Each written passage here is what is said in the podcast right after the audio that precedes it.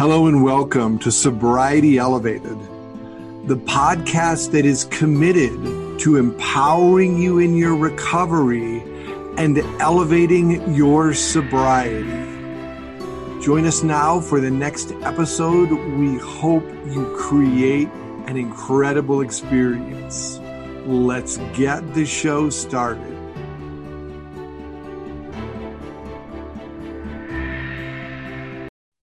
Hello and welcome to another episode of Sobriety Elevated. Kevin is working and was not able to join the recording today. So today we are going to talk about trauma in addiction. As we talk about trauma in addiction, first I want to create an understanding of what trauma is for people. Now I want to break it down in simple terms because as I lead workshops, this is at times one of the most confusing things. I've been working in the addiction recovery field since around 2008 and have led workshops for over 30,000 people in addiction recovery. In addition, I do coaching for people to support them in their recovery such that they can create an incredibly strong recovery and live an amazing life. Now, as we begin, I want to break trauma down into a very simple term. For me, trauma is it's the event or events or series of events that create a space of not of love in your human experience. Now, when I say not of love, every baby is born with love. If you think about a little baby, they're literally just love, especially in the first few months. If you hold them, you feel that love, and they're looking at the big ones, they're wanting to do everything the big ones do. And in my one on one work, oftentimes we will identify this first break, which I call the core story. And in the core story, it is where you have your break from love. And I call it not of love because that which is not of love for Jim is different than that which is not of love for you oftentimes people understand that which is not love. But if I were to use my terminology for that, it might be confusing. So I speak about the not of love. And the interesting thing is, is traumas usually happen to humans at a very young age. And with their young, undeveloped mind, they create stories about themselves and then they live as if that story is true. And if you process it through and begin to understand it from a human mind, literally what occurs is you are going to get peace and freedom and you are not going to literally be air quotes haunted by your trauma so if you think about you as a young child, life happens and every single human alive experiences what I call different traumas. Yet there is a range of trauma that goes from like minimal, what we would consider minimal, to what we would consider very intense. And that is the role of judgment. And in the workshops I lead, some people will literally say, I had no trauma.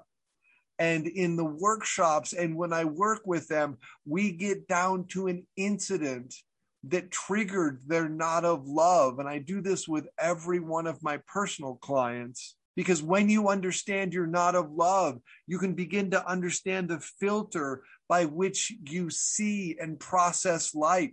And the more you understand that, the easier it is for you to heal that and literally get choice when the when you get triggered, when these thoughts come up, when these situations come up. So if you think about a young person, something happens. And as a result of the something happens, they create a story. Now, I'm going to give you a few examples. Again, there is a role that judgment plays because as you think about what happened as a child, there is really a range. Some people are told they are dumb or stupid at a young age from someone in authority. That is a trauma because it creates a thought that you have about yourself that you tend to live as real. Other people have emotional abuse, physical abuse, and some people often have sexual abuse. These are also considered traumas. And around judgment, people who have not had severe traumas will tend to get a little guilty because it's like, well, I had a really good life. And then all of a sudden something will come up and they'll say, is that a trauma? And it absolutely is. Because in your mind, if somebody said you were dumb and you believe them and you begin to live life as if you were dumb, that creates an impact, which then also creates pain inside of you. When I talk to people and I ask them about the first time they did their drug of choice, they will tell me they did it to numb the pain. And I said, What happened? And they said, Well, they said the first time I drank, it worked. The pain was numb. And if we think about humans, when you find something that works, what do you do? You do it again and again and again. And that's where the addiction begins.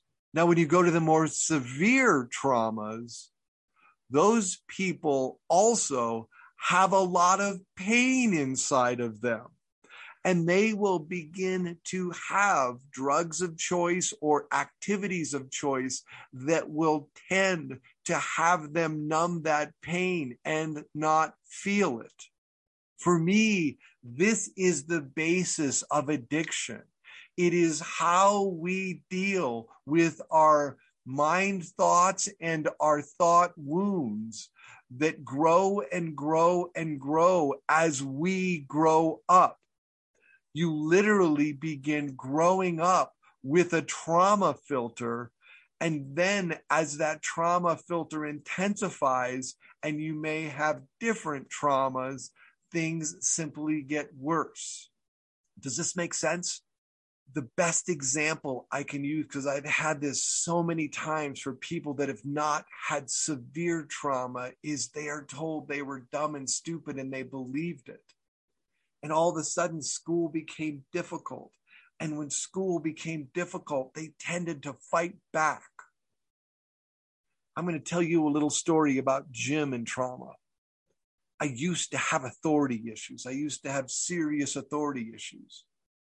When I was learning how to do this work, I traced it back to something that happened when I was in kindergarten. And oftentimes, I used to think that I was the only one that had this happen.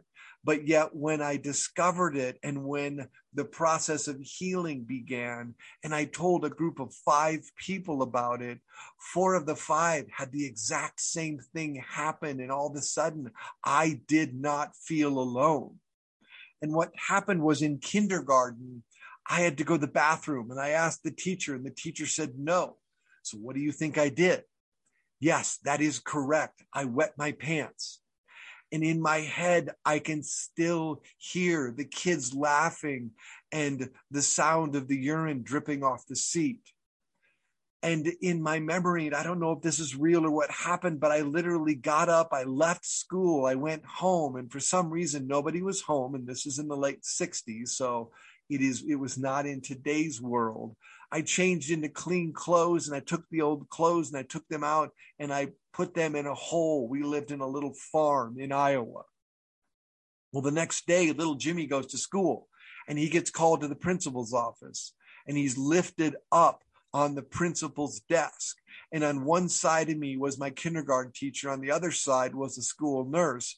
And the principal asked me to drop my pants so they could see my underwear in that moment, I developed so much anger for this man. most people are shocked when I tell this story in a workshop. But what were they doing? In all honesty, they were just checking to see if I had soiled underwear on. I really think that's all they were doing. But in Jim's mind, he was humiliated by the principal. And I literally became a bully and I got incredible amounts of teasing from the other students. Now, thank goodness when I was in third grade, I moved to a new school and nobody knew about that story. So I was able to transcend that story. It probably took me into my 40s until I processed my anger issues around authority.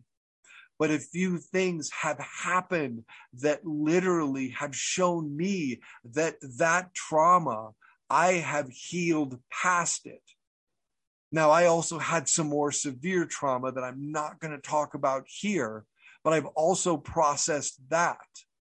When I do my workshops, I tend to use that example and the example of how people are called dumb or stupid as examples to show you that the young mind, that was the event that created a space of not of love in the human experience. And they thought less about themselves.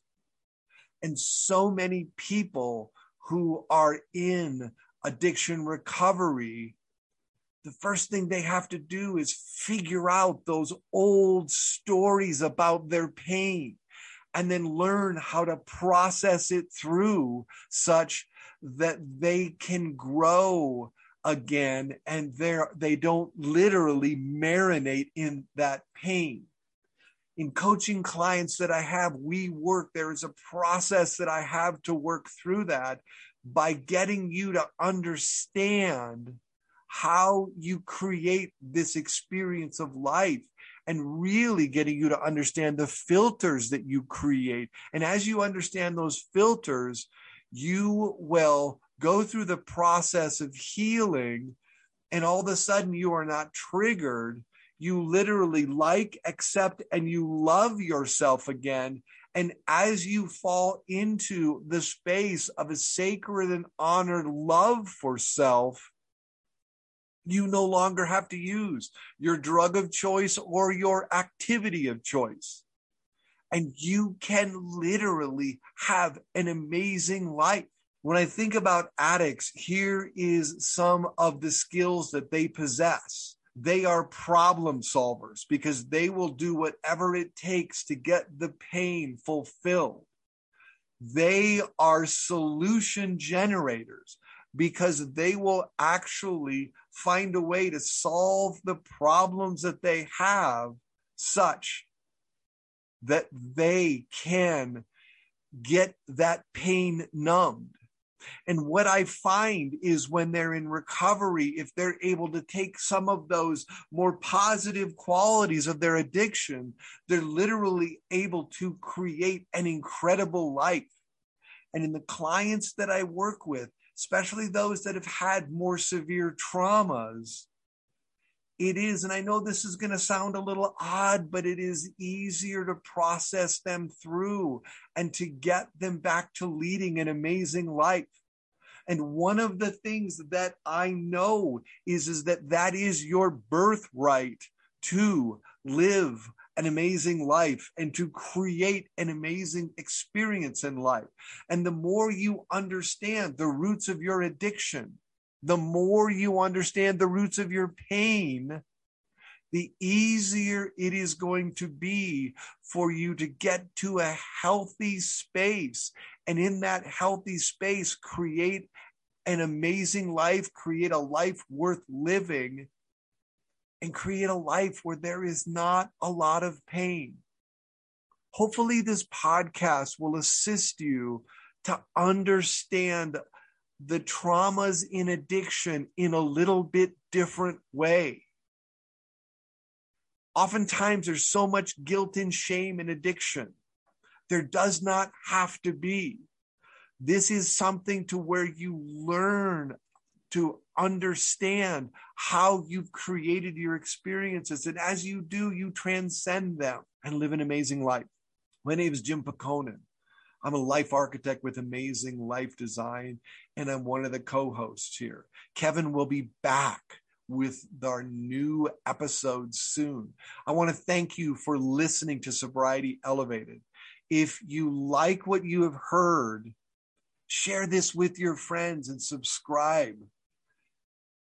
If you're on Facebook, join the Sobriety Elevated podcast page. We'd love to have you in our community, and I look forward to seeing you in the next episode. Thank you and create an incredible day.